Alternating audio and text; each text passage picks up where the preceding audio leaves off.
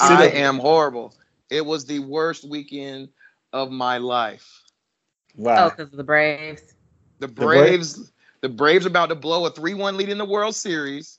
The Jaguars got humiliated. Let's be honest. I'm used to that. And the Gators got humiliated by Georgia. It was the worst thing ever. Every game was a blowout. So wait a minute. Atlanta is about to pull a Falcons.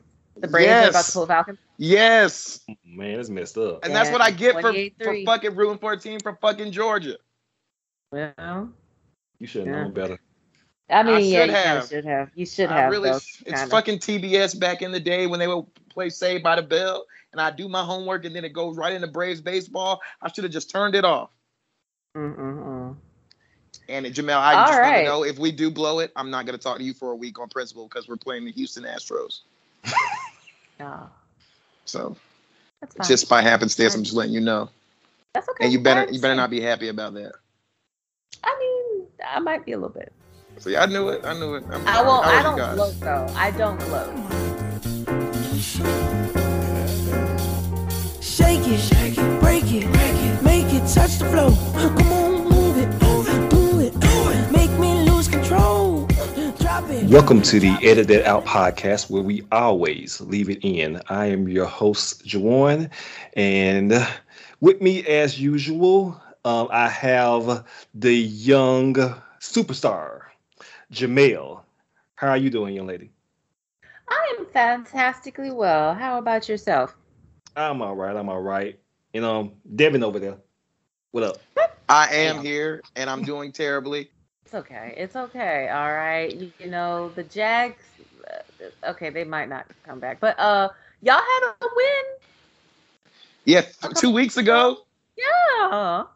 What are we here for? I think we're here for Insecure. Succession? You know what? I don't watch Succession. Good as fuck this week. I don't watch Succession. I might get into it after this goes out. But Succession has been awesome. Okay, this season is dope. I know it's about white people and rich white people trying to fuck over each other, and they say fuck off a lot. Rich white people. Oh God, they cuss a whole bunch. Like they make me kind of gasp, and I curse like a faggot. Yeah, but I will check out Succession. But I definitely think you should. Like, it's dope. But we're here for Insecure, season 5, episode 2, entitled "Growth." Okay. So this episode was directed by Mo Marable. I hope I'm pronouncing that correctly. And written by Phil Augusta Jackson. The nigga that coached Michael Jackson. Michael Jordan? No, not that one.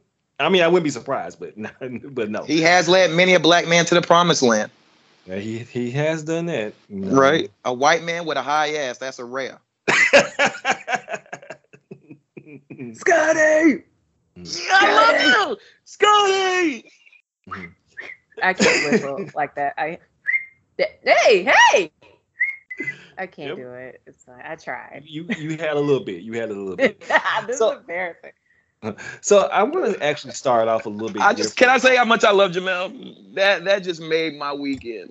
Love you back, buddy. Oh my God. I'm sorry, Juwan. Go ahead. I'm gonna let you land. Yeah, I just want to start off a little bit differently. I want to take your temperature about the episode overall, whether you enjoyed it or not, and also in relation to the first episode and watching this as a whole. How do you think everything is progressing so far? Because I've seen a lot of mixed reviews online that the people are not too pleased about this show, about how slow it's going. So I'll start with Jamel. How did you feel about the episode overall? I liked it. Mm-hmm. I definitely liked it because honestly, like, it seems like what they're trying to do is get a lot of questions out of the way. Like, we're not going to be like how do I say this? The main issue is not going to be Molly and Issa, because I think that's where a lot of people's head were at the end of season 4. Where, you know, because it was a big blowout, and then at the season finale of season 4, they talked about it. We didn't see the conversation, but I guess we just didn't need to see it. However, not even necessarily however, then we get to season 5 and the beginning of is their reconciliation, okay? Like, we get to see, okay, they're starting to try to come back, because I think I read an article basically saying where the main theme, I guess, of the show is Molly and Issa's friendship. So you have season 4 where they had a huge blowout. This season, they're back on track, and they're probably going to have some new shenanigans to get into. I'm anxious to see what those new shenanigans are. Probably going to be a little Lawrence in there. Obviously, he's a huge star on the show. And, you know, it might be about them looking for love again. It might, well, that's a definite, actually. And, you know, just the other things that they get through. And obviously, we're going to see a lot more dealing with Issa's, what Issa's working with Block and all of that. So I'm anxious. I'm anxious to see where they're going. I don't think it's necessarily like, I don't think it's molasses slow, but it's just the start. It's the start of the season. So, you know, it's going to start off, you know, walking before you run, I guess I should say. But I don't know. A lot of people get a little bit of, I don't know, impatient, I guess, with certain things. I know a lot of people, they're just like, oh, man, this shit is so fucking slow. Yes, it is, but you got to build up some shit. And that's probably what's happening. So I'm going to give it the benefit of the doubt because I really liked this episode. Cool. Devin, I know that last week that you were a little bit on the fence or a little bit cold on the season premiere. Did you have this episode kind of assuage those thoughts, or are you kind of like the same? I am back in. This felt like the OG show. Last week I was underwhelmed. I wasn't even whelmed. But this week I am bike, baby. It was great. Yeah, it felt like the traditional show, even though we didn't get any L-Dog. Was L-Dog in this episode? No. No, right? Not at all. Yeah, see, and we did, and a horse fucked him last week. Dog. Yeah, fuck that nigga. But wait till we talk about that scene. I got thoughts, but I think everybody does. More on that later. But yeah, I love this week. We were back to regular Insecure. Okay, cool. Yeah, I really liked it as well. I saw it as a progression episode. I do think I like how they got a lot of things out of the way, especially in the cold open, which we're gonna get to in a second. But I do think it is a return to form for these characters. I think that we were able to, you know, recapture, you know, the feeling of Insecure without trying to forcing it. I think what's happening is because we're in the final season and Insecure is suffering the criticisms that a lot of shows have suffered in their final seasons, especially on HBO. Especially, you know, you had Game of Thrones, who. Mm-hmm. Had a very critical last season, rightfully I thought it so. Was wonderful, like the way that they conquered the Night King. I thought it was glorious. That was the season. That was the series finale, and that was beautiful. I don't know. They left it ambiguous as to whether Daenerys retakes the throne, but in my heart, I think she retakes the throne and she lives happily ever after with her West Virginia nephew boyfriend. So, you know, that was my series finale. I don't know what else happened. Okay, well, I will let you have that series finale, you know, because there was probably... But I do fully agree with you, though. Also, it's not as bad on the rewatch, Jamel. It's not as bad on the rewatch. I'm going to tell you right now, I mean, if you don't rewatch this, if you never... Again. Yo, they never watch this series. Sunday. I'm never watching it again. You don't have to watch that show again. But if you rewatch the last season, it's not as bad now. You know how fucking dirty they did Masande from the Isle of Knowledge. I cried. I legit cried. I was boo-hooing, and I don't cry about TV at all. But I had tears streaming down my face. I love that woman. But I do love that she told that white woman to kill all these niggas, okay? Right. Yeah, okay, listen. That's another reason why I will never not be Team Daenerys, okay? Daenerys listens to black women. Period. Fuck King's Landing. That's right. Exactly. I love. I got nothing to say. Y'all ain't even here for Game of Thrones. I'm sorry. But no, but yeah, like I said, it's just suffering that I think, and especially coming off of season 4, where you had where season 4 really hit on all cylinders, where you had the explosive blow up between Molly and Issa, and what led up to that. You have Lawrence coming back into the picture. You have Lawrence and Condola. Yeah, you had so I can understand how when they open up a little bit more slowly and people want these answers, they're kind of like down on it. But again, we're at the bottom of the roller coaster. Yes, but we're not done with the roller coaster. So let's go ahead and get into it. So the episode starts with a time lapse of Issa's apartment, and we see the progression of her business, and that's how we are determining the passage of time that's going by, because we do get a title card, a shocking title card that is 1 year later. And I remember asking last week, or opining last week, were we going to get a big time jump? And I did not expect it to come so soon. And it's because I knew that we would have to get to this situation with Lawrence and his baby, and what happened to Condola. Baby here now. The baby is here, you know, baby so... here. It was just kind of like shocking to see them do such a big time jump. But one of the things I did want to note about the passage of time real quick before I'm asking you about y'all's thoughts, is that we do see the episode. This episode starts off in June, and then we go to October, and then February, and then April. And then when Issa wakes up, it's May. We also see the seriousness that she's putting into the block, as we see, like, you know, she's getting more organized in the apartment. She's kind of got everything laid out. She's doing a vision board. She's setting up a calendar. She's successful. She's waking up. She begins by waking up at 8, then set her alarm at 7:30, then 7, and then we end with her waking up at 6 o'clock. So she is. So I think we're getting an Issa that is actually getting more focused on this business. She knows what she wants to do now. Exactly, and that she's taking it seriously. Whereas seasons 1 through 3, Issa kind of like didn't have any direction. So I kind of like how that Issa has that in this particular cold open, that they show Issa's growth. I fully agree, and she's definitely successful now. You can see the changes in her apartment, like you mentioned, like it's nicer. You know, she's affording nicer things. And I definitely picked that up. I said, oh, okay. I didn't notice any of that. Did you notice the burrito? I bet you noticed the burrito. You got that right. I noticed that Chipotle burrito. Thank you. There was a lot of food in this episode. Burrito. I was like, oh my God. There was a lot of food in this episode. Why is that not Moe's?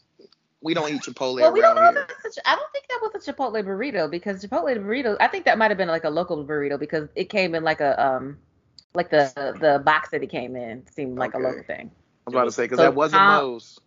Calm your tits. Okay, right on. It did look delicious. I do like a burrito. Right. We also, one thing I did want to note, because she's back with Molly, I paused on a couple of things on the calendar. I know she had like a plant party, she's planning year 3 the block party. She did, self-care Sundays are back on. I did notice that on the calendar. And it seems like they have a standing pasta date. Yeah, and I think they're taking that shit seriously too, self-care Sunday. Yeah, we don't get into it. They're dating each other. I mean, we might as well just say it right now. They have become each other's man, and that's clear. Because we'll talk about it later. But go ahead. Issa does see that the block is hot on the gram, and she's shocked by, how do you pronounce this girl's name, Jamel? Hold on, Quinette. Koya. She's shocked that Koya is in the kitchen.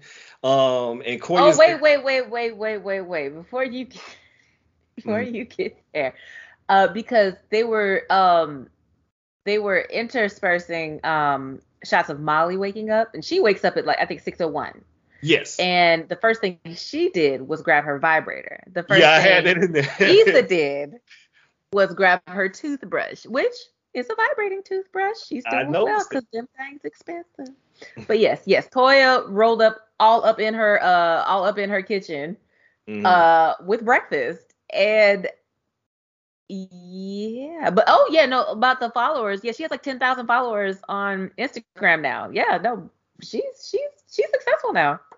Right. Yeah, and I again, I like the growth. I think that she's taking it seriously and that is progressing. And Koya, of course, in the kitchen making Issa a waffle because her mom and daddy fuck too loud in the house, so she can't stay at home. I know. Girl, you are early. Oh girl, I had to get out the house. My roommate and her man be fucking too loud. My roommate is my mama, and her man is my daddy. Plate her bag. Bag, Dad. Thank you. And she just like put syrup in a Ziploc bag. Okay, now with the waffle like with an Eggo. Is that a callback? No, but I approve of that. Isn't that how they like bonded initially last season or something about a waffle in a purse or some shit like that? Remember that shit? Well, I mean, Jamel, what is it about? Okay. I actually remember it too. I know she has something in her purse, like a hot plate. Right. I do. She said okay. Yeah, she had like hand warmers in the car, hand warmers on her purse because it's like a little hot plate. Right. Yeah. See. Okay. Mm. All right. But no, I approve of the waffle in the Ziploc bag with the syrup. You know, it's portable. You know, for serial killers. Yes, that's weird. Yeah, that was kind of weird. Fucking lunchbox. No. When I used to go onto the office, I damn sure brought a lunchbox. I've seen you pack your lunchbox. I remember that potty one time. That was hilarious. Oh, yeah.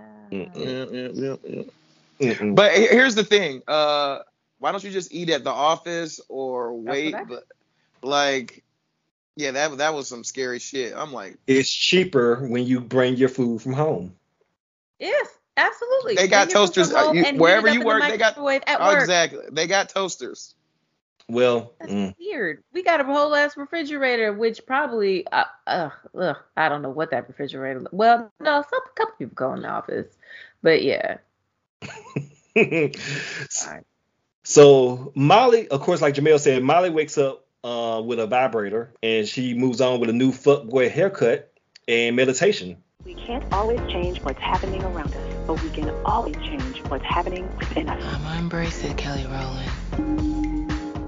I tell you what, didn't I mention this last podcast? I mentioned that women always cut their hair right after a breakup. I know I did. She got that long as fuck now, though. After you kissed that white man.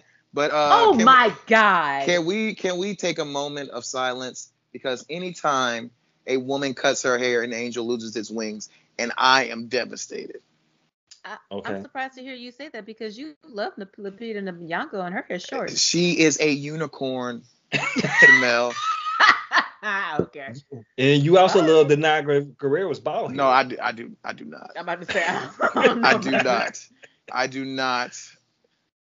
Anyway, I will not slander black women on this podcast.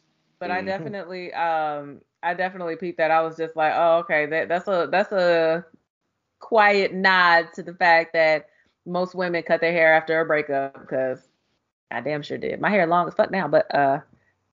Because you're prospering with that black man. That's yes, my best I friend. Am. Right. So right. Why did you? Oh, yeah. Okay. All right. Mm-hmm, mm-hmm, mm-hmm. Look, Juwan, we need to. We're not gonna gloss over the fact that she ruined her hair. Am I allowed to say that? Am I allowed to say that nice in this cancelable? I didn't say it looked bad. I just said I don't like it. I think that's it's fine just, if you don't like it. It's different. It's a different look for that because we're used to 5 or 6 years at this point now, or 4 years in show of seeing her with the creamy crack. So it is kind of jarring to see. Not necessarily creamy crack. She might have just had like a weave or something like that. Well, that's true too. Yeah, I guess. But I fully take your point though, because yeah, she always had very very straight hair. Mm-hmm. So it's just and jarring. There was even points where she looked sexy in the episode. I was just like, that outfit at the party. Oh, love it. I was talking about when she was in her lingeries and there with the dog. But yeah, that she looked good in that too.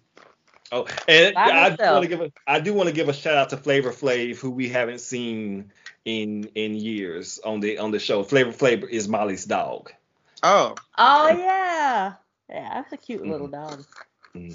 So if I ever got a dog, I would probably have one looking like that. But my husband hates dogs, so there's that. We will never get one. Like animals. So that is his one flaw. I guess so. Yeah, he hates dogs. So it is what it is. I ain't gonna miss it. I'm not gonna miss it because one of my my line sister lives a couple streets down, and she has a dog. So if the girls ever want to see a dog, bam. Let's be honest. My godchildren are going to one day want a dog, and he's not going to be able to turn them down. Who are they? Who are your godchildren? I'd love to meet them. Those wonderful angels that are sleeping right now. Oh, my children? Of course. Those are not your godchildren. I mean, are they? No, they're not. They are. Listeners know the truth. Let's move on. It's okay. On the pod. Cap. A cap don't care who wears it. Oh, I like that. I like that too, actually. That's okay, Deb. So I did not edit that out. So Molly's doing. We also see Molly, out here prospering. She's doing great at work. She's telling Tort law jokes, and her and Torian seem to be getting along. She's gonna help him with some type of a retreat at the office retreat, which I'm sure they're gonna fuck, but we will see. You think so? That nigga ain't got no mustache. I was about to say, did you just call Molly a thotty? Come on, sir. We seen we watched this episode for 5 years. We know her. We seen the body count. I don't slut shame. Edit that out. I'm not the one slut shaming. This is a turn of events when Devin's not the one to act up. Juwan, edit that out. A woman is allowed to do whatever she wants, but I don't think she's gonna. Devin, what is this? The Twilight Zone? I'm just saying. I'm just glad she's accepted because she had struggled being accepted in that law firm, and she had problems with old boy. Well. So I was glad to see her progress being made and being on equal footing and. That nigga's gonna need facial hair. That's all I ask. She should fuck. We'll more on that later. Never mind. So okay. Issa is hosting a book event for Britt Bennett's The Vanishing Half, which I will link in the show notes. And she's outside texting Molly, confirming the pasta date for later. And she gets approached by a very weird, very straight-faced fan of hers that says, "You saved my life," and has this wouldn't stop smiling. This creepy ass smile. That motherfucker's a serial killer. It was, and it just kind of like went on for an uncomfortably long, like 30 seconds of this woman smiling. She was the awkward one, and Issa wasn't. Right, but that's that Atlanta shit. I do like how I like Issa's sense of humor, which is reminiscent of Donald Glover, which they throw their awkward, quirky shit in. That was like perfect. But of course we see Issa and Molly are back to their old selves. The friendship is back on track. I guess that all that fake good that they were, all that fake back together good work, that trauma bonding they did last episode. They're back. They're reintegrated into each other's lives, so much so that Molly spends the night at Issa's place so frequently she has pajamas. Issa gave her own pillow. They are sleeping in the bed together platonically. Ain't nothing going down. I'm sure that disappointed Devin. That happens. Like a lot of my best friends, like if they spend the night, they will be right next to me. Do y'all wrap your hair together and stuff too? Yeah. Yeah. Okay. Hey, girl. Now, like, one of my homegirls, my line sister, the one that actually lives down the street before we both got married, like, whenever she would stay at my house for a while, and she slept right next to me, and it was great because she sleeps like the dead. She doesn't move. It don't move. So I didn't even notice her. Did y'all have pillow fights? No, nigga. We don't have that. That's not a real thing. Oh, okay. Right on. That's not a real thing. Yeah, if you're just friends, come on, y'all. Why you even have to talk about being platonic? Yes, nigga, it's platonic. They sing "You're My Best Friend" song. Do you sleep in bed with your friends? No, who? I sleep in bed with my wife. She's my friend. No, with your homeboys. Oh, that's sweet. Hell no, nigga. What the? There's a bit of a double standard. Yes. You can't. So let me get this straight. in this climate that we're in, a man can't sleep in the bed with his homeboy? Is that what we're saying? He can. My toxic masculinity would not allow me to sleep in the bed with another man. Would you, Devin? Sleep in a bed with another man? That's like your best friend? Absolutely. Done it many a time.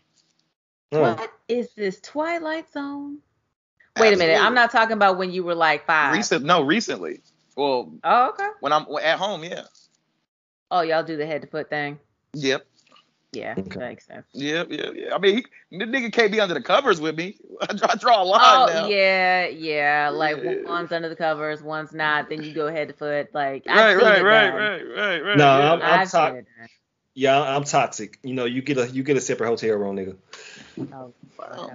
I mean, all right. More on that later, actually. I think that just speaks to Juwan's bouginess, but I mean, right actually, now. that probably speaks more to my bouginess than my toxic. Exactly. But you can sleep with your homeboys, guys. Mm-hmm. If there's a chick there, then I mean, masculinity can be anything you want. Sexuality is a spectrum. Mm-hmm. I know. We speaking to him. We saw gay. What's his name? He is not gay. He's bisexual. Oh, right. What's his name? Jared. Yeah, we did. We're not there yet. Oh, my bad. Go ahead. I'm sorry, Juwan. I'll let you land. So on to Act 1. So we see that Nathan is back in the picture. Theoretically, he's back on the show, and Issa is helping him and his business partner plan an anniversary event for the barbershop, and they are playfully flirting. You know, that little meet cute friendship flirting, will they want that type of shit. So Issa kind of like tells him that, you know, she's hungry. All my clients, they feed me. So they go to a restaurant. But in this little awkward scene, the restaurant is turning the candles down to romanticize the mood. And they see a couple making out. But it's And I was disgusted. Me do you don't like that? I'm okay with publicly kiss on TV. Well, not even that. It's just that you're in the middle of a restaurant, nigga. Like, why would you do that? Food? Right. I gotta focus. Kiss on TV, and by niggas, I do not. That is colorblind. Okay, I don't like seeing white people kiss. I don't like seeing Latino people kiss. Latinx people kiss. I don't like seeing Asian people kiss. I don't like seeing Black people kiss. I don't like. Listen, all kisses don't matter. So what about your porn? You like just straight pound town? I like a little sensuality in my porn. We're not here to talk about adult documentaries. I'm talking about TV shows that I watch. Oh, so, well, all my porn has a plot. So you don't like seeing couples kiss on television? No. Hate it. But we're covering a romantic comedy for the most part. I know. It's a tick that I have. It's like a thing that I have. I'm weird. Okay. I fully admit it. I'm weird about it. I'm weird about it. You know what, Jamel? I support you. You know what? Because I can understand you go flashback to that one time that you kissed that white man. Oh, my God. And it's very triggering for you. I get it. I will always keep that in. This is hilarious. Don't. So... next scene, Molly is attending her nephew's birthday party, and she corners her parents to so they can call an estate planner so they can sort out their will. And they give her a short list that is written in pencil, which shows the kids are splitting the house. The car is TBD because Jermaine got erased. Molly gets the good plates and the jewelry, and Curtis gets everything else. But Molly's parents drew pictures too. They recast. Did y'all notice they? They recasted the brother, by the way. Did they? They did? Yeah, that was not the brother. Well, she has two brothers. She has two brothers. Oh, does she? Yeah, one. Because like wasn't this the brother with the girl that was pregnant? I thought because it was a newborn baby. Yeah. Yeah, and I think it was one of those. Yes, no, because remember last season her brother was taking responsibility and thought that he was the father of that woman's baby. Right, and that guy was bald. No, oh, he was. Yeah, it was Richie Loco. Yeah, it was his name's Richie Loco, and he wasn't in it. And I was like, that's not him. So I was like, and I didn't know if that was because I was like, is that supposed to be the brother? And then when you said that, I'm like, well, then they recasted that nigga. Interesting. Okay. Maybe they can get that actor back, or you know, right. Maybe it was, maybe he refused to get vaccinated. Who knows? Anyway, But Molly's parents corner her back because they want grandbabies, y'all, or maybe at least a wedding, at least start it, because they getting old. I understand. Yes, trigger definitely. Devin, see, Jamel and I have already been pressured into doing in this thing with separate people, of course, but my mother always tells me she don't want no bastards, but didn't really put any like pressure on me. Every like false alarm I've had, my stepmom is like my white mom, should I say? She's kind of excited, and my dad doesn't care. He's just. Are you the oldest? From my dad's children, yes. Okay. And my mom's only child. My white mother has two kids too. Okay. So those are my white brothers. The boys. Yeah. Boys. Yep. Okay. Right on. So there's no pressure around these parts, You can always fertilize anything at any point. You know what I'm saying? There's no time clock on a man, really. It depends. You think there's a time? My dad's like 90, and my little brothers were like I don't know. He's 21 now, so Jesus. Wow. Math is hard, but so you were like 10 something when they were born. I was in middle school. Okay, like 12 or 13. Okay. Yeah, so but he was old as fuck. So, black people, we don't crack. That is true. Right on. So Molly's mother is trying to hook her up with an old family friend who Herbert, they became a deacon at 15, Herbert? You remember. We were at choir rehearsal, and I told him that you two should connect. Herbert plays the organ, and you listen to music, so. Sometimes I try to play songs that the kids can really connect to. I rework trap songs for the Lord. Look, sorry. We gonna get into it. But Herbert... So reworks trap songs for the Lord. I love Herbert. He's a good cause. He's a good Christian man in the church working with the kids. Amen. But I just want to get this out the way, listeners, because 30-year-old me was personally offended by this misrepresentation against my brand, and I do not like it one bit. Oh. And I may have a case against HBO because I think they somehow went through my old pictures. Oh boy! Oh no! Where's this going? And found and saw that I might have tucked a sweater into my jeans at some point. Oh my God! And they used that as a joke against my character. Listeners, you can't see me. I am a public person, so you have seen pictures of me online. You know I wear glasses, and I have been described as a little dorky at certain points in my life. But it's fine. It's fine. I'm over that period. You know what, Juwan? I support you. What's his name? Herbert. I support Herbert, and I am all for Molly throwing that thing on Herbert. Mm-hmm. Gee, oh, he wouldn't. He wouldn't know what to do with that. I mean, he could try. First off, I know what to do with that. I was about to say the biggest freaks are church freaks. While that is very true, it's Herbert. Mm. Jesus gang. We are Herbert Hive on the end of the day. Listen, I love Herbert. Don't get me wrong. Herbert is great. Now, did y'all know what song that was that he had changed? I was hoping y'all would know. I could not figure it out. That's the one thing I rewound 4 times. I'm like, what song is that?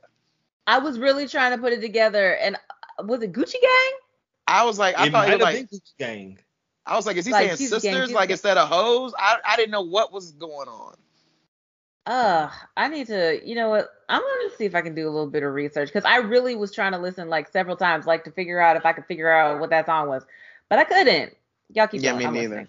Jesus trap songs are actually a low key favorite of mine. When I'm church on Sundays on Facebook Church, I do hear those a lot. Those reworked trap songs. But yeah. So Molly tells her mother that she's not pressed at dating at the moment, and it's because Molly is actually listening to her therapist. That she needs. And she's dating Issa. She legit is. That's Issa is her man. Right. I'm not joking. You might be right. But like, yeah, I really feel like that's how they've slipped into this level of comfort that they don't need a man, because every need is being satisfied. As Jamel mentioned, she's getting her rocks off when she wakes up at 6 a.m. on the dot. Clearly, Issa is dead inside. More on that later when it comes to sexuality. Oh, so everything else as far as like comfortability and like companionship, they're fulfilling that need. So they have no reason to look outward.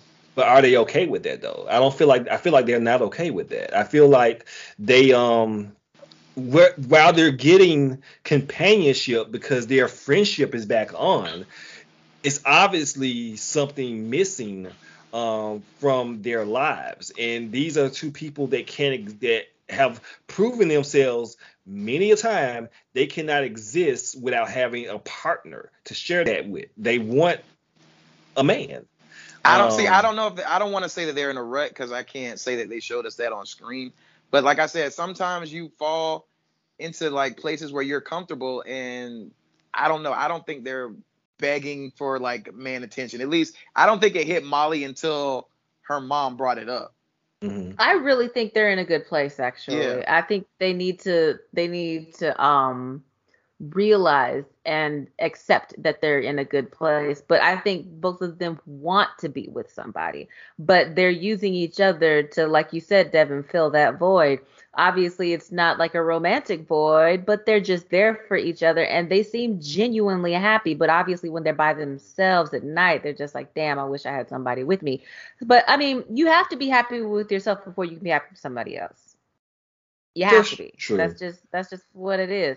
So, I mean, with them being happy with themselves, because that is their friendship is very important to them and the show and all of that. For them to be happy with themselves, or at least within each other, maybe they can find happiness within themselves. And we'll just have to see what goes from there. And honestly, this goes into a bigger picture of what I've always thought about with life. It's like, if you're a heterosexual male, female, whatever, like, do you really need the opposite sex outside of a sexual relationship sometimes? Because if you really think about it, who do you mostly always bond with? Usually it's the same sex, correct? Yeah, that's what you generally bond, depending on how you're socialized and raised around and who you're raised around. I mean, but usually outside of that sexual connection, usually people are close with someone of their same sex. And I mean, I don't really think there's a problem with that. Yeah, probably. That's, like a similar experience. I don't think there's a problem with it either, Devin. Just to be clear, I don't think they're getting – I don't know. I think I kind of think I agree with you, Devin. I think I kind of do. We're in the Twilight Zone. Thank you, Jamel. We are, bro. This is fucking weird. Oh my God! Say something about. No, I'm not even gonna attempt you. No, go ahead. About Asians? God damn it! I didn't say anything. I need to have Chinese food today.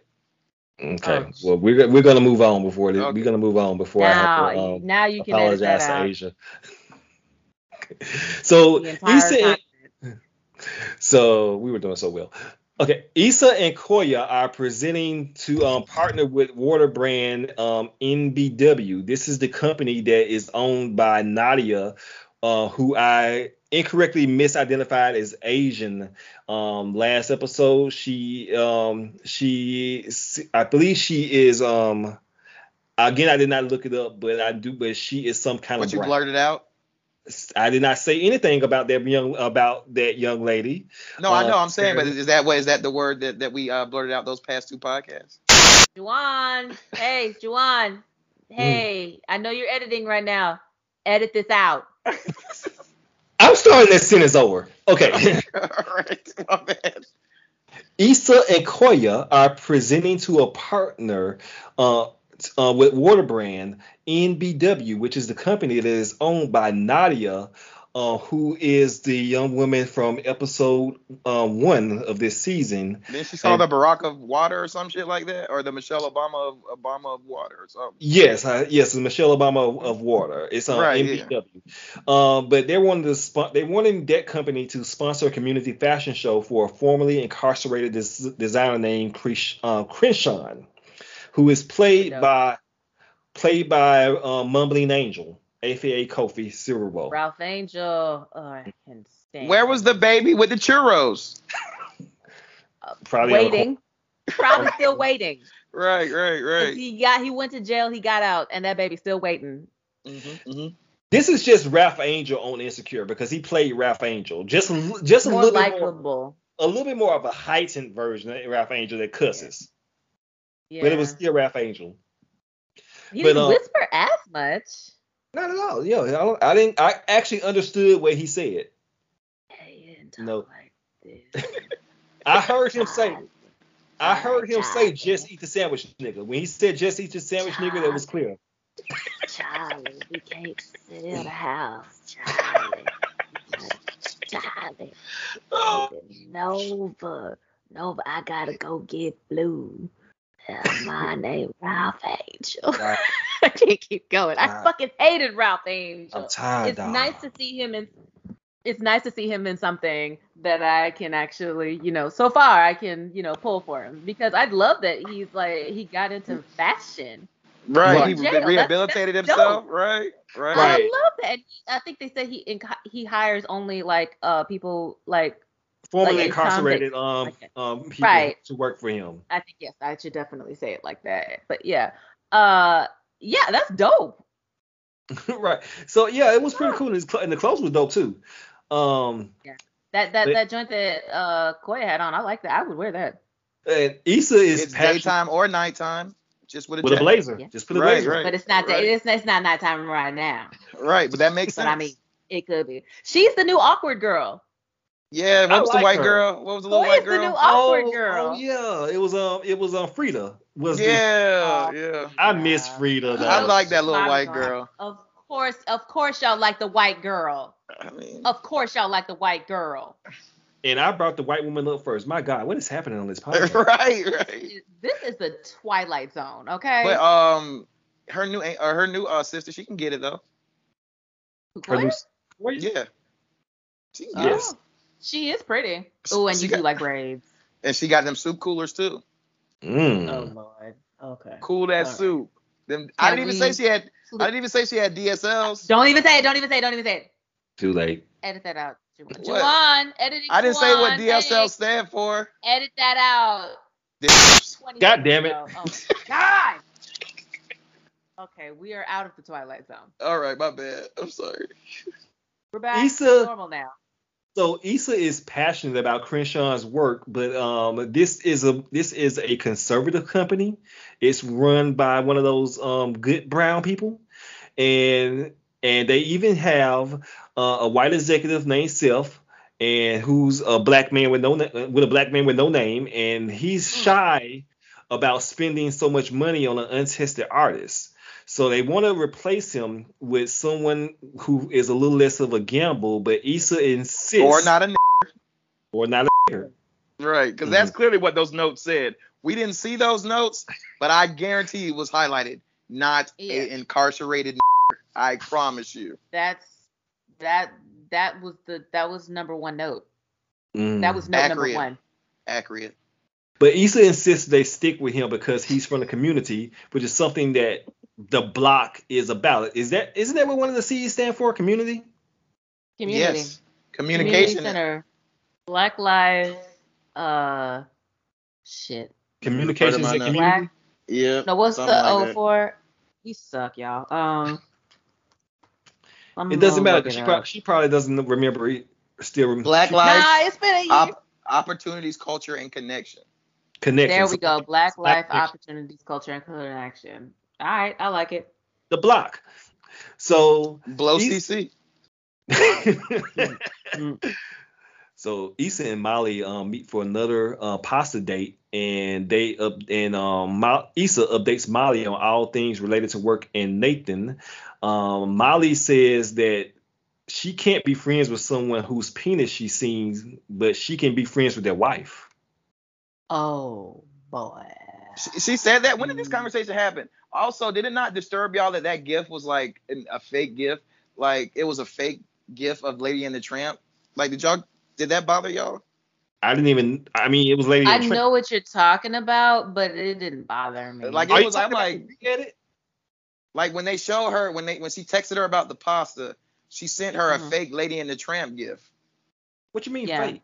It wasn't the actual. It wasn't from the movie. Right. It was like an animated version of the animated version. Like, it was a fake. No, Devin's right. Yeah, it was weird. It was really weird. But.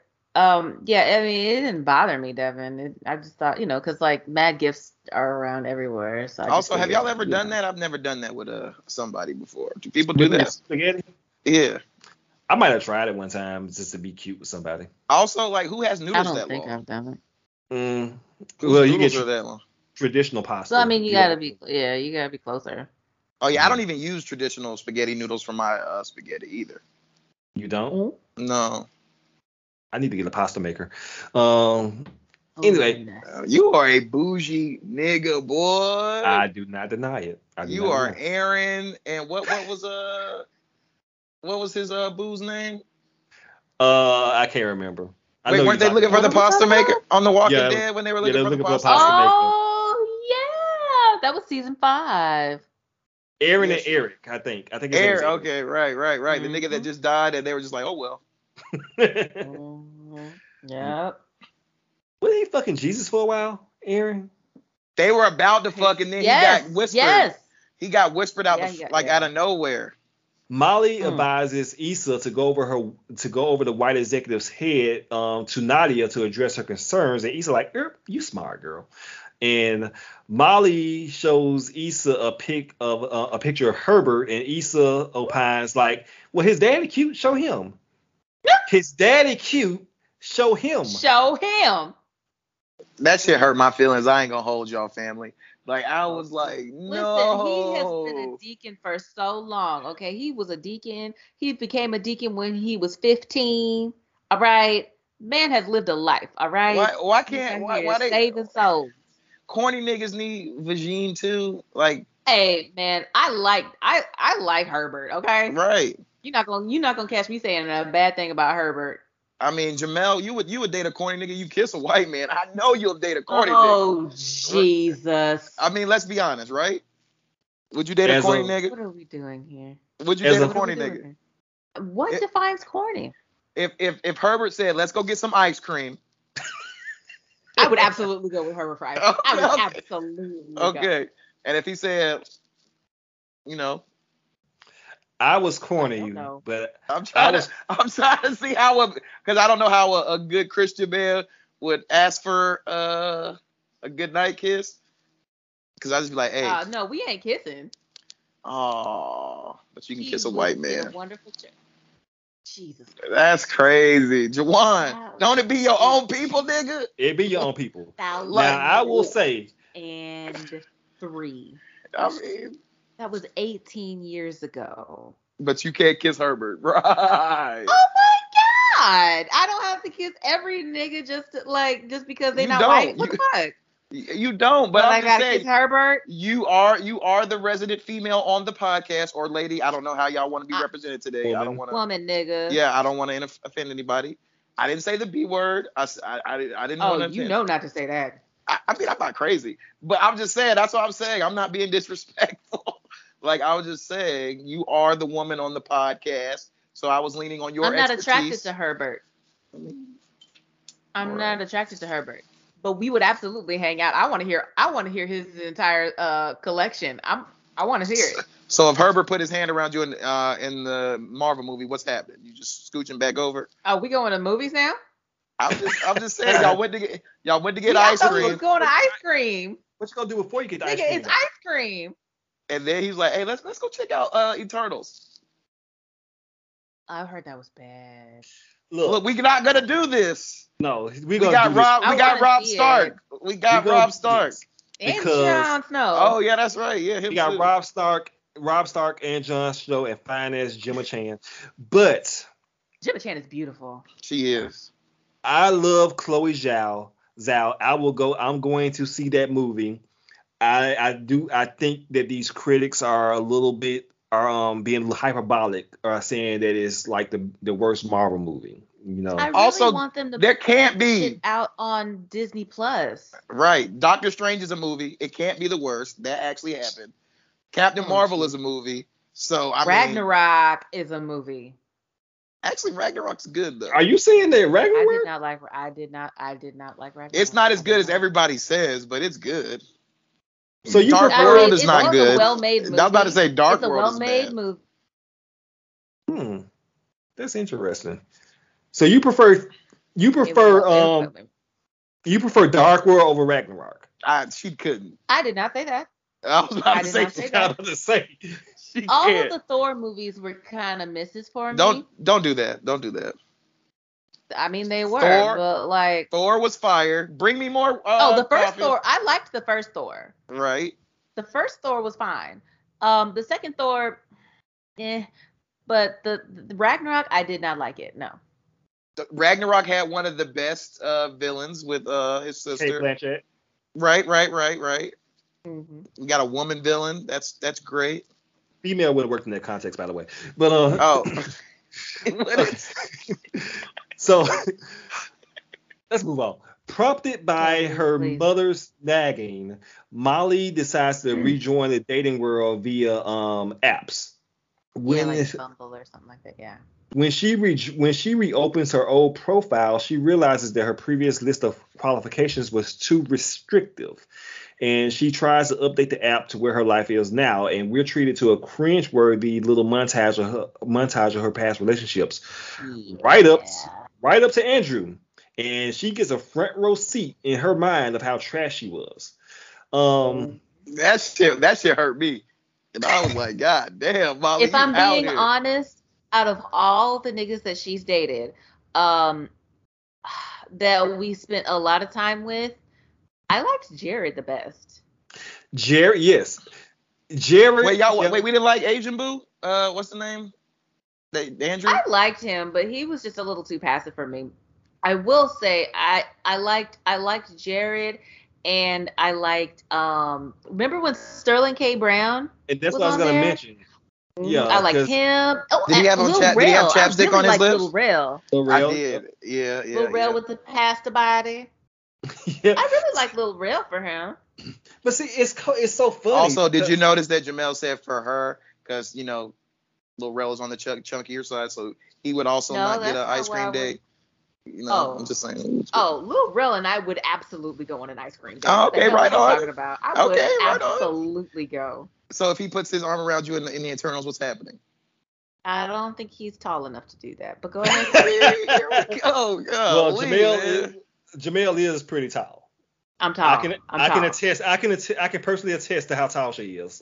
We're the same height. Yeah, there you go. Short niggas need love too. I shout out to you, Jay. And they can. They are absolutely need love too. Maybe not from me. God damn, man. However, I will say I have dated a short guy before. Did you wear heels with him? No. Why do you look like that? How tall is my best friend? Huh? How tall is my best friend? Yeah, my best friend. He's 6'2". Okay, right on. Yeah, he's just tall. Yeah, the whole family tall. Like the girls are in the 90th percentile for height. Everybody tall in this house. Of adorableness. Well, yes. So, but my thing about Molly is, she has these qualifications of what she says that she wants in a man, and she will absolutely bag these men. Like you said, she had Lil Rel when he was on. She had Sterling K. Brown when he was on. He was fine. Right. He was fit, no kids. He was a PhD. Was his lips ashy though? Were they cracking? Because he has a propensity for his lips to crack. Well, they make products for that. I think a couple pods ago when you had the duck grease on your lips. Was that the season where she was still kind of on? Wait, hold on for a minute. I'm sorry. Okay. Fuck you, nigga. I was about to say, you gonna let that nigga live? Oh no. Oh. Because I told your ass last week. Oh, no. This shit. At least it wasn't food this time. I'm a mind my business. Go ahead, Jamel. Yeah. Are you sure? Yes. I don't want to. Okay, no. So here's the thing. Like, there was nothing. I feel like when Sterling K. Brown came around, it was around the time that she was fucking Dro. It was. So she was still kind of like hard pressed to see Dro, and she probably couldn't see how good of a guy, you know, Sterling K. Brown was, because there was literally nothing wrong. He was nice to her. He treated her respectfully, you know, and she seemed to like him, but she just wasn't, she just wanted Dro. And like Sterling K. Brown, like that nigga is huge now. So like he's got, like he's probably too busy to be in that. But like if they were to bring him back, it would make sense because like they got along. Same with, her and Lil Rel, like they both got along. They were on her quote unquote level, you know. They had good job. I think he was an attorney too, wasn't he? Yes, he was an attorney in Chicago. No, Lil Rel was, but what about Sterling K. Brown? I thought that he was like a physicist or a professor or something. Okay, a doctor. Okay, he was a doctor. So they were both on the level that she, you know, kind of set as her standard. Which, okay, if you have standards that you want to keep, fine.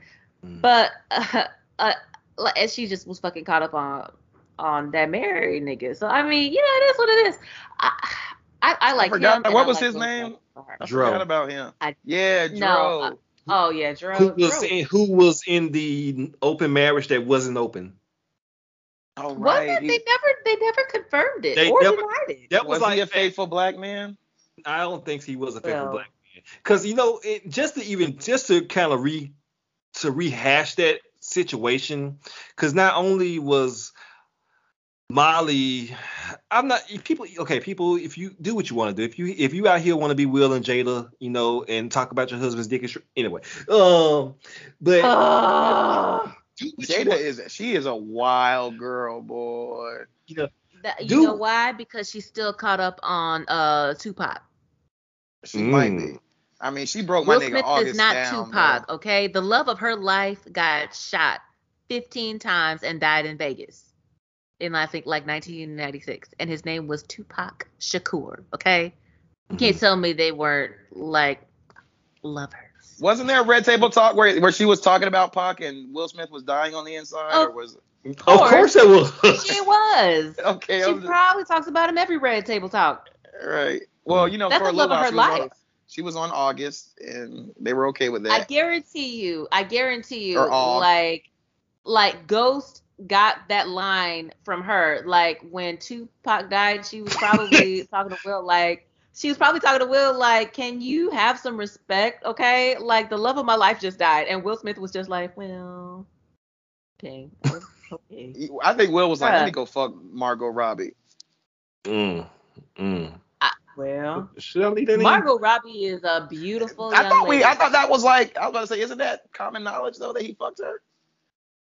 During that, was that Focus? I mean, it's a common knowledge / rumor.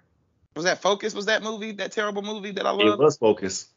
I love that white woman. And Suicide Squad. She's. Oh, yeah, that's right. Margot Robbie's fine as fuck, though. Her and what's that other woman that's just like her, Jamie Presley? Jamie Presley and Samara Weaving. Samara Weaving, the chick from Sex Education. That is like factory settings for a pretty white girl. I would say that is a good factory setting. If you're gonna be a pretty white woman, you want to go with the Margot Robbie setting. She's beautiful, and she's awesome as Harley Quinn. Mm-hmm. But I'm surprised I'm not hearing you wax poetic about Margot Robbie, Devin. She's pretty. I like her. I am a fan. You didn't get the quiver. Okay, that's good. Twilight Zone. Right. Mm-hmm. I legit was going through my head about like who's the baddest white woman that I could think of, and I can't. Yeah, she's up there. Right. Yeah, she's up there. I would probably say would be Margot Robbie. She's beautiful. I have a thing for Katherine Heigl. I love that white woman. Here's the reason I started watching Grey's, if I'm being honest. One of my ex-girlfriends looks like Katherine Heigl if Katherine Heigl was black. I was about to say, my nigga. You don't think she's even attractive at all, Jamel? Oh. Not ugly.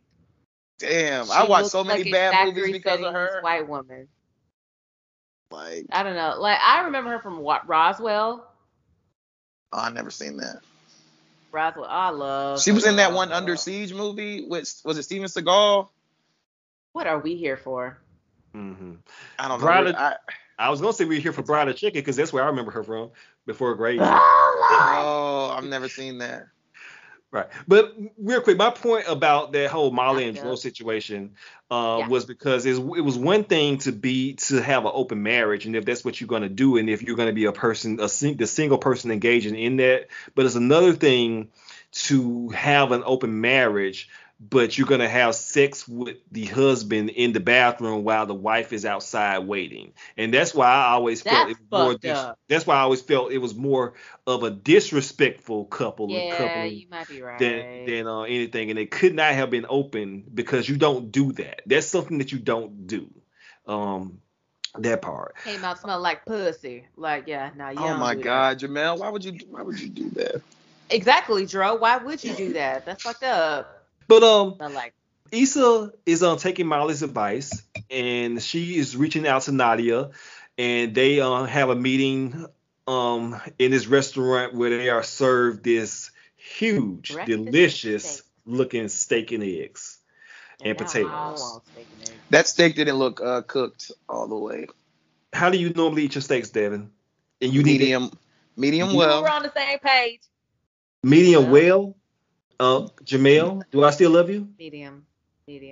Yeah, that's the lowest I'll go with medium. It really, honestly, it depends on the restaurant. Like, some places, like, if I order medium, they'll bring it out medium well, and I don't want that, so I might do medium rare. But I'm closer to medium. Like, I need, like, a legit hot pink center. When we went to that restaurant, I remember you looked at me so funny because I had ordered that burger, and I told them medium rare.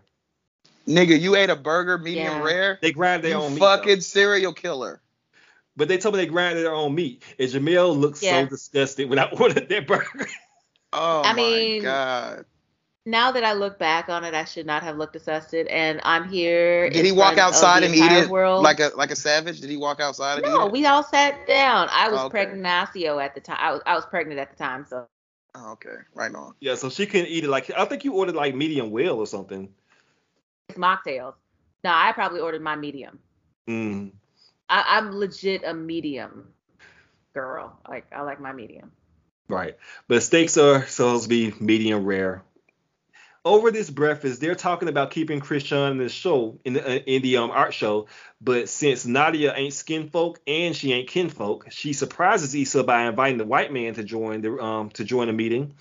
And Issa is making a case for keeping Crenshaw in the show to both of them, and she's fighting hard to keep her vision intact because we didn't mention that earlier that Crenshaw, he was really lobbying, you know, for putting everything in the show, and she was kind of like the lowriders. But we got these notes, but since it was but she really wanted it to be all about Crenshaw, at least all about Crenshaw, but. They tell her, they kind of like have the little white and brown person meeting and say, okay, if we let your black ass do this for us, we're gonna give you some notes, and you tell that that he better stay in line. Exactly. That's exactly what. Tell that to keep it PG. Now, so were y'all? Did y'all feel like?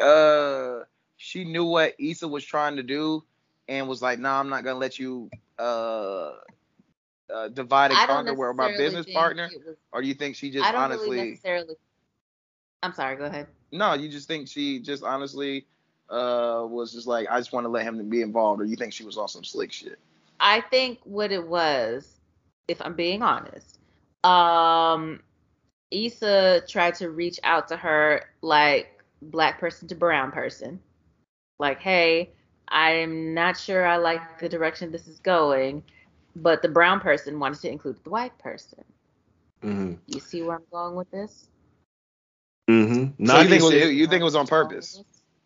Mm-hmm. I think, like, I don't think she thought it was on purpose. Does that make sense? I don't think Nadia thought it was on purpose. Right. Okay. But I think I was just like, oh, well, she wants to talk about it, then I'll include my white business partner. Mm-hmm.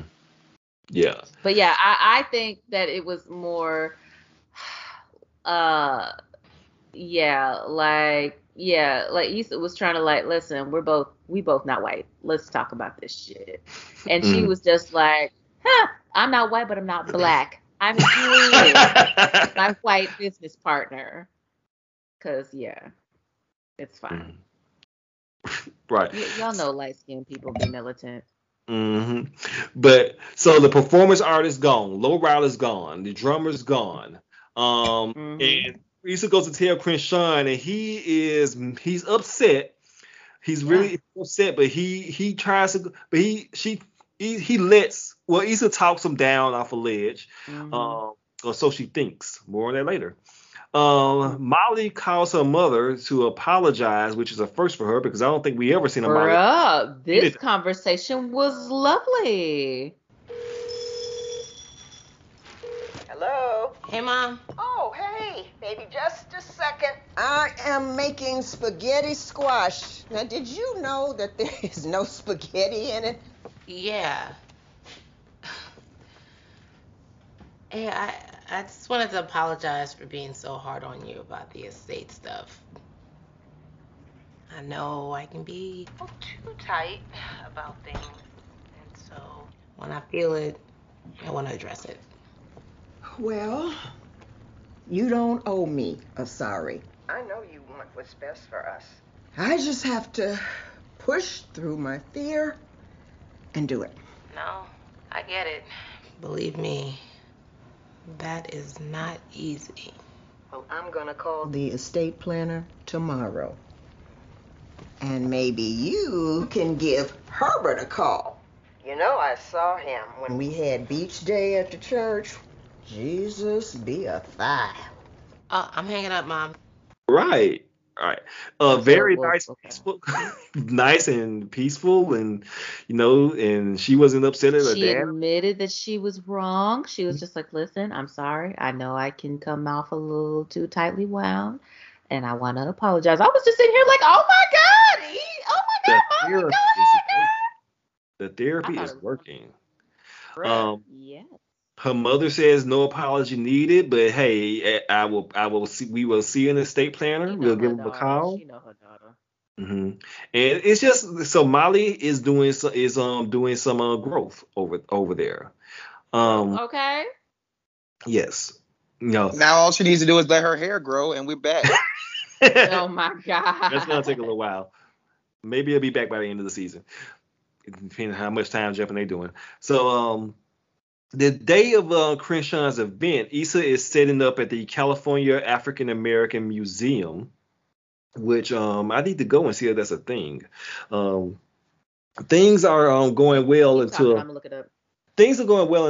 Koya comes over, and sidebar, Koya comes up to her and Molly, and like she gives Molly like a rubs it down with a metal detector because if it's you remember a real museum, from by the way, go ahead. Oh, cool, this was up. Koya like gives Molly does a once over with a metal detector because if you remember last season, they thought that Molly brought a gun to the block party. That was hilarious. Set everything. That was hilarious.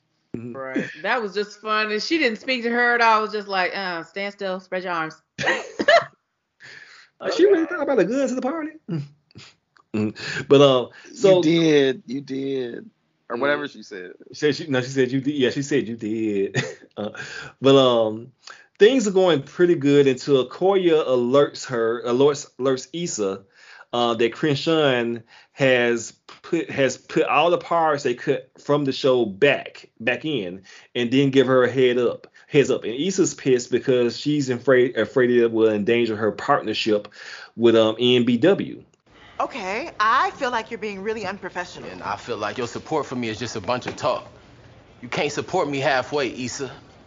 Do you have any idea what I even had to do to get you here? You hear yourself? You're not my savior, bro. Look, I was doing just fine without you. I refuse to be a sellout.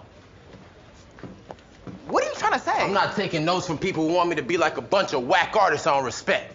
You said you love my passion, right? Here it is. And sound checking 5. But Crenshaw, like, I ain't no motherfucking sellout. And fuck all them niggas. And I don't respect none of them. And they gonna see this blackness. And she was like, okay. Mm-hmm. Yeah, he Did she say that nigga went rogue, X-Men like, oh, rogue or something? She said nigga went rogue, just like an X-Men bitch. Yeah, I was like, that shit was hilarious. But yeah. Can we talk about the shirts and the which ones? Did all my invisible niggas go to heaven? I was in there. All right. I'm gonna let you land.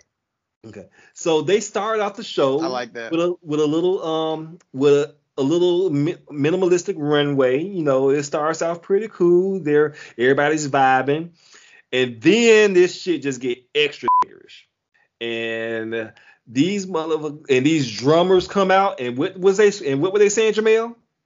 Did all my invisible niggas go to heaven? Did all my invisible niggas go to heaven? Did all my invisible niggas go to heaven? Did all my invisible niggas go to heaven? I fucking loved it. I loved it. I don't know why, but I loved it. It was beautiful. It was a celebration of blackness where it was like, at least in the episode, it was like a man trying to keep you down, and he was like, nah, I'm gonna be me and be unapologetically me, and it worked, and it was great. I think at least that's why I was like, okay, I feel you, fam. And this white man was looking scared as shit. He wasn't scared, but he was just because his neck was just hurting. But he was looking scared as shit. So he looks deeply uncomfortable. And Issa's like, I am finished. Nobody's ever gonna hire me again. I'm gonna have to work for Lyft. I can't believe I even took the sticker off my car. That was so funny. Like, and Molly's face was like, "Oh, boy." Yeah. I'm gonna have to support you, aren't I? By the way, can we talk about my Molly? I know you didn't like her hair, but how did you think she looked? I thought she looked great. With fire leather, from the neck down. From the neck down, she was fire. I think Juwan mentioned it. That dress was fire. Oh yeah, that dress was fire. But I think it was all. I liked when you see it made up. You know, in this particular way she did, she gave me Lupita vibes, Devin. I'm surprised you didn't like it like that. I like the dress. She will never. Oh, okay. It's just Molly. On that level. Right. She will never be on Lupita's level ever. Did you see what Lupita Nyong'o was for Halloween? I did not, but I've been. It was a silly costume. She was a banana, but I was just like, oh, she's black women in yellow. Yellow. Please inbox me, Jamel. Thank you. I got you. Give me a second. But plot twist, Sylph is actually blown away by the Christian. Oh yeah, vision. He said he was a missile. She was like he was a rocket. Like, we say he's a firecracker or something. Something like that. But she's like he's a fucking missile. No, but that good. Right, like I loved this. And he thanks Issa for pushing them outside of the comfort zone, and says that he'd love to be part of future projects with The Block. He offers her additional funding, so that's a good thing. More success for Issa, but she knows that the win isn't hers because Crenshaw was the one that really pushed it.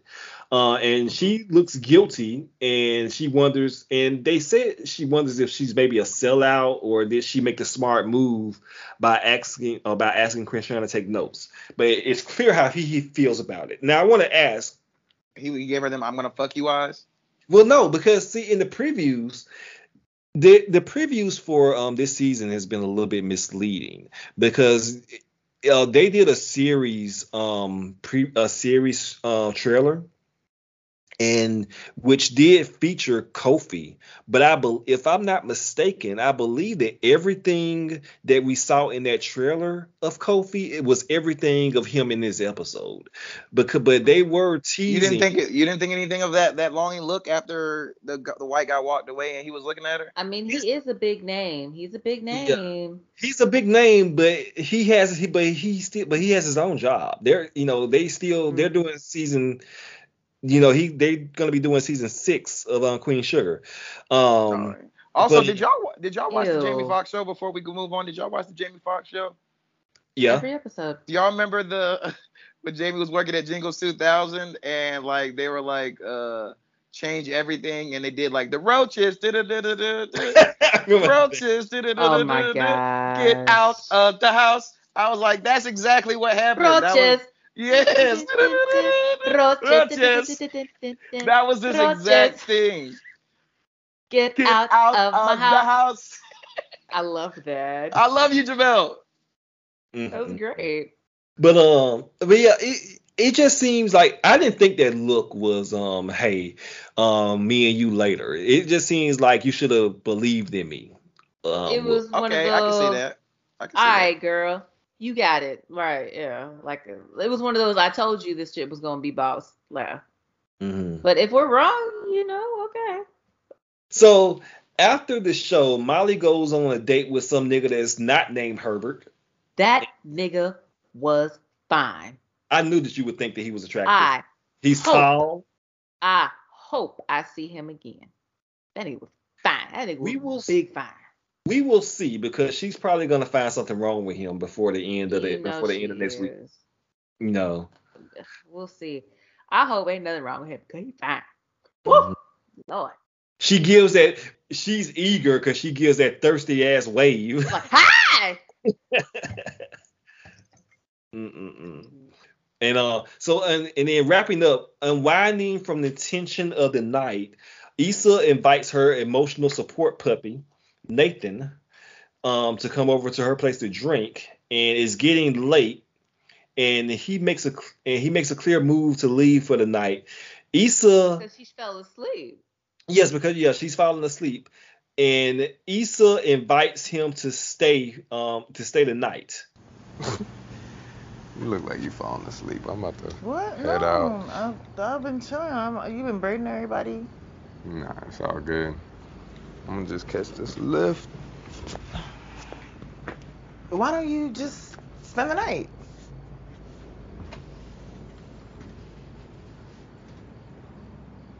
Oh. Alright. And he's like, really? Okay. They get into bed and Nathan leans over. She's wearing some fucking yellow lingerie, and this nigga ain't got no goddamn shirt on. It's about to go down, and so they start kissing, and Issa bursts into tears, and it just totally gets awkward, and she tells him that she thought she was ready, but she's clearly not over Lawrence. She's clearly not over that situation. And Nathan he tells her, it's okay. It happens. It's all good. He gives a pat on the back, and gets the fuck out of there when she goes to sleep. Now. Yo, I heard the Uber pull away. That nigga got out of there so fast. Oh my God. Super fast.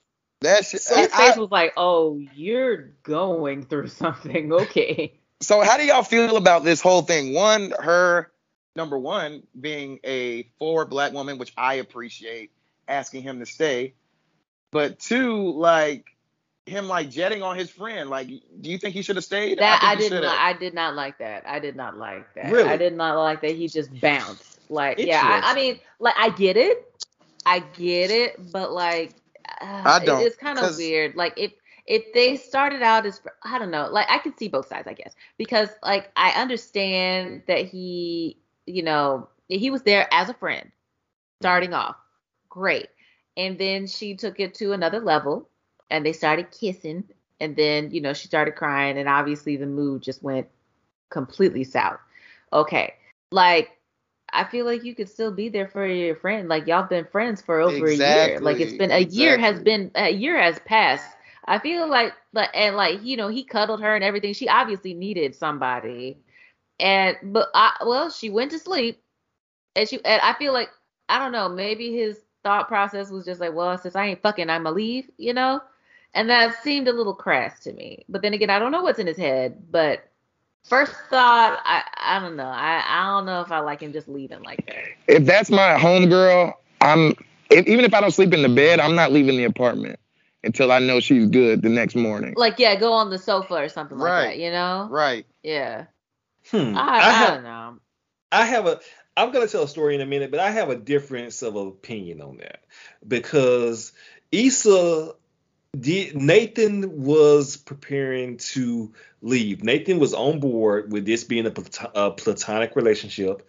Obviously, he still has feelings for her, but he was on board for this. Now, hey, I'm going to respect the boundaries of what you said you wanted. You said last year you wanted to be friends. I'm going to respect that. This nigga's lying in wait. Well, niggas do that. The nigga was waiting in the wings. Well, yes, but she did offer. In the wings, ass niggas. Yeah, she. Oh yeah, no, he was waiting for her to offer, and she did. That's why that nigga went to bed with no shirt on, and she went to bed in some fucking yellow lingerie. She knows how she looking yellow. She know Devin. Tell him. She know how black women looking yellow. She knew what she was doing. Hell yeah, and I knew what she was doing. Black women don't just wear yellow all willy nilly. Okay, black women look superior, especially if they really, really brown. Black women look superior in yellow. She knew what she was doing. Talk your shit. Yeah, but I really don't think it was. I think him leaving was actually more respectful than if he had a stayed there, because maybe he. And by the way, this was the cause of a lot of debate online about. This was the controversy of the episode. Did Nathan ghost on her again? I don't think he ghosted. I think that he was maybe trying to show a little bit of deference or show a little bit of respect. Like, you know, maybe this is, I don't need to be here at this point. Maybe she's going through it. You know, I did comfort her. I made it sure she was okay. I tried to be respectful. Fell asleep. Yeah, she fell asleep. I was trying to make sure that she left out. Plus, Nathan, which someone that who has mental health struggles, maybe it wasn't the best place for him to handle the emotional baggage that she was dealing with. By the way, Nathan being the person that did warn her about her getting back with Lawrence, that Lawrence was sometimey, and we know that Lawrence maybe not been sometimey, but Lawrence is caught up in some shit of his own, and you know, and it's not, and Issa is left in the cold again, left in the cold again about it. So I don't think it's not necessarily a good position for him to be in. You know, that she's crying about this other nigga that he already told her that was not gonna be, you know, be around for much longer. So I think it's a slippery slope, and I don't think it was just totally like he didn't get no ass and he left, which is how some people, the narrative I've been seeing. I think it was more complex than that, and I guess we will have to see how Issa feels about it in a couple of weeks. But I do think that I don't think that he ghosted on her again, because I think that's what some people were saying, that he ghosted her again. Yeah, I feel the way I feel, but I'm not like about to argue about it over it, you know, like I'm not about to argue, you know, I understand. I completely understand what you're saying. I think it's what I'm trying to say, but like, I'm not one of these, like, you know, like Issa Hive or whatever Hive, like, okay, if that's how you feel. Okay. You know, I'm not going to die on this hill. Okay. Put it like that. I won't die on that hill. I fully understand, and I realize and recognize what you said. Okay. And I promise, at the risk of embarrassment, that I will tell a story on the podcast. Oh Lord. And since I'm in the house alone, I can tell this story without being overheard, and she don't listen to this anyway. So. Oh, what? wife. Why don't you listen? She's a very busy person. Oh, come on, Mrs. Juwan. Mrs. Juwan, you gotta listen, Mrs. Juwan. But so back in the day, about 20 years ago. Don't guess my age. Anyway, in my first apartment, I had a young lady over. And this situation kind of happened to me. So I had a young lady over, and we were adults, and we were engaging in some consensual activities. And in the beginning of said consensual activities, the young lady starts to cry, and I'm like, okay, well, what am I supposed to? What's going on, and what am I supposed to do with this? So, and it was really, really awkward, and I didn't know what to do. I may have hugged her. I don't remember exactly, but it was that. So it was a situation where a young lady did cry. So y'all had already smashed. No, this was at the very. This was like after making out and right at the cusp of penetration, of intercourse. Yes, between foreplay and intercourse. I got you. Yeah. So and you know, my first thought was, "Should I hurt you?" And then my second thought was like, "What's going on?" And like, okay.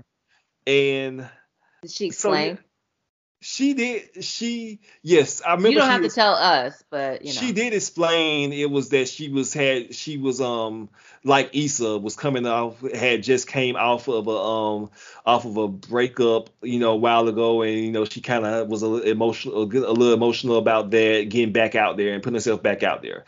Of course, I could not leave. It was my apartment, so I couldn't leave. You know, and she didn't leave. So I let her spend the night, and you know we woke up and let her spend the night. It was fine. Woke up the next morning, beat the bitch from back. But anyway, Oh boy, my nigga. Oh, so conversation goes. Okay. So hey, I'm glad you got her over that hill, Juwan. I land on that, Juwan. Excuse you. No, I'm glad he clapped them cheeks. I'm glad you did. But so how close friends were y'all? Because that's what I want to know. Like, were y'all like, was this like a dating thing, or were y'all like friends? I never called her again. Oh. Oh, my God. I know. Mm-hmm. So, like, okay. So what you're saying is, what I'm hearing is, Nathan should have stayed, held her all night, and then got some in the morning. 1,000%. I'm a. That's what I heard. Yes, 1,000%. I think so. I agree with that. and that has never happened to me. I've never cried on no nigga like that. No. I've had. I knew that was a follow-up question. I was. Well, that's different. We're not talking about that. Yeah. I'm talking about the pre-sex cry. Yeah. Oh well, you don't have to tell that story. I've never done a pre-sex cry. I know, keyword pre-sex cry. We're going to say that for premium content. Oh, Lord. Hey, maybe we should get a Patreon. Right. Is that just for like... We'll talk about it. Isn't that what all women do when they're in love? Women don't really love you if she don't cry after sex, I feel like. Mm-hmm. At some point. She's not going to cry every time. It might. No, I'm saying if she's never cried after sex with you, I feel like she don't... Or really during. I don't know how I would... I might go immediately soft if she cried during... Because I know it's not my dick, so I know it's not. I know you're not crying from the pain, so it doesn't have to be pain. Can we go? I know she's not gonna be like, don't lie to me about that. You can lie to me about how good it was. Wait a minute, hold up. What is happening here? I just said I was toxic. Why is two niggas talking about this anyway? So yeah. So Issa, the episode. It ends just like it started. Issa lying in bed, you know, dreaming and longing. So we will see what happens with that next week. Well, actually not next week, because a little inside baseball as far as the show. Prentice Penny, of course, Insecure does the wind down.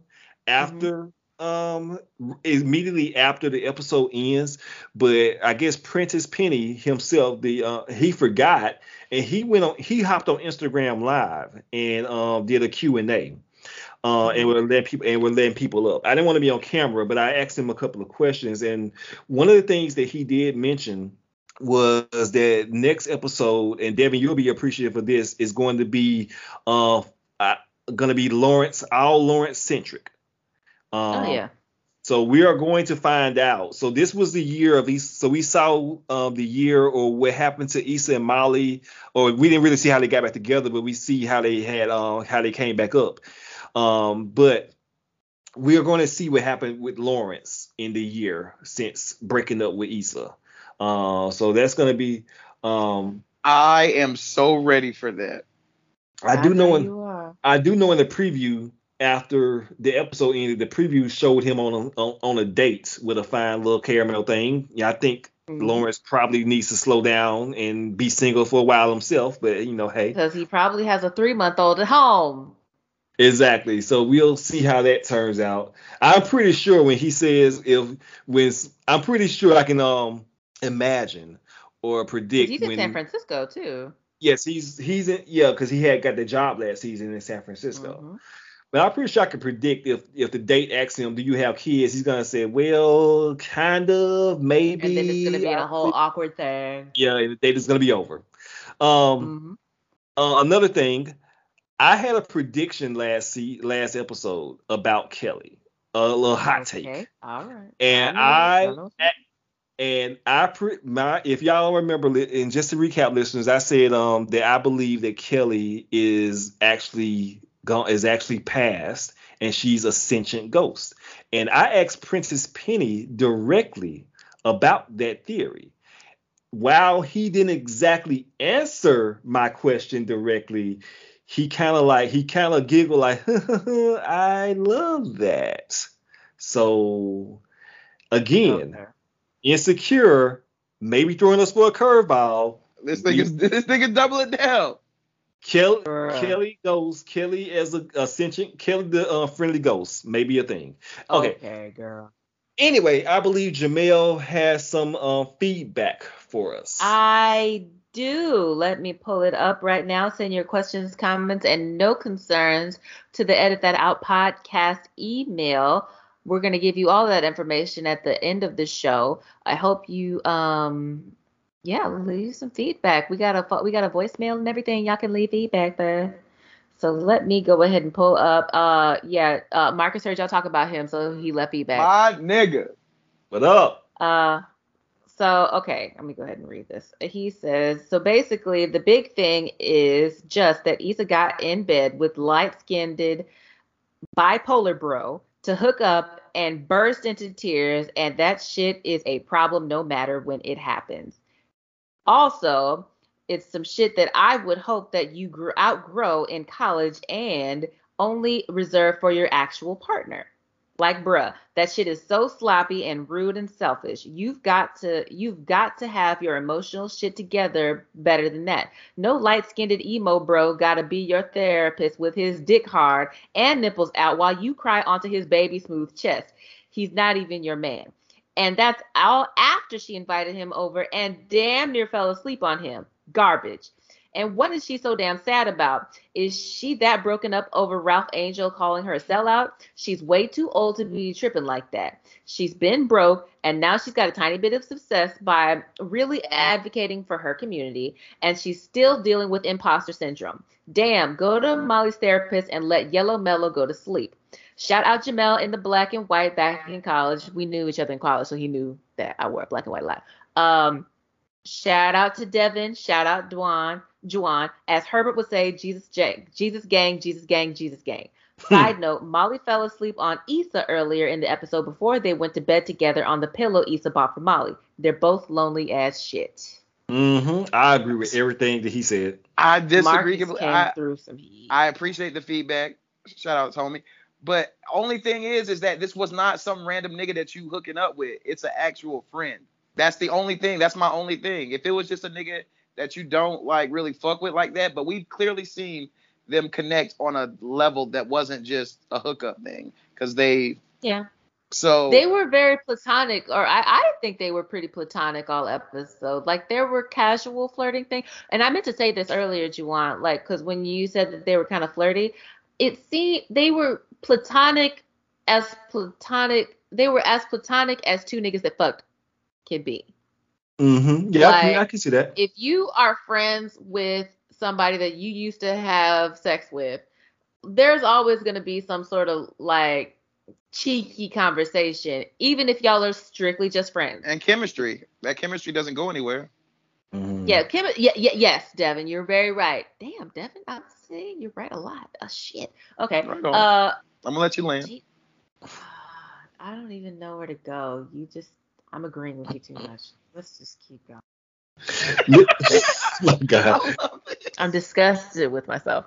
So, listeners, if you would like to leave us feedback, and we encourage you to leave us feedback, you can do so by emailing us at etopod@gmail.com. That is etopod@gmail.com. You can also follow us on Twitter at @editthatOut1. Our DMs are open, and if you would like to leave us a voicemail, you can do that at 205-304-1655. Want to remind you that wherever you're listening to us are, you can follow us on Spotify. I'm gonna start putting some polls in the episode, and maybe ask some questions in the on the shows. I can do that with Spotify, but you can. But if you're listening to us on iTunes, you can leave. We encourage you to leave us a review. Four stars are good. 5 stars are better. And leave us a rating, and also leave us a review as well. You can also do that on Stitcher. But yeah, we thank you. We encourage you to interact with us, and hopefully we'll be hearing from more and more of you soon. And we appreciate that. We appreciate you listening. So I'm gonna close this out and ask the lovely Jamel, where can they follow you online? Oh, well, you can follow me on Twitter at JamelMyBell. If you are worried about following me on any other platforms, don't. It's none of your business. All right. You're not gonna spell that, please. I'm sorry. Gonna spell that, please, for the listeners? I have to? We have our own goddamn podcast now. It's in the show notes. Is it? Okay. I mean, it is. I mean, the listeners want to hear it. That's just all I'm... You can find me on Twitter at JamelMyBell. That is spelled JamelLemybelle.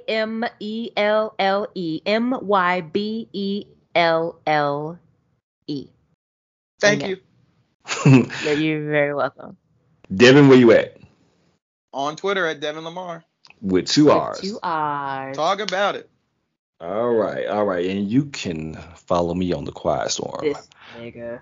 On Twitter, JTD, that is JAYTEEDEE. You can also follow my TikTok, where I do cooking tutorials, at Chef JTD. That is Chef, the letters JTD.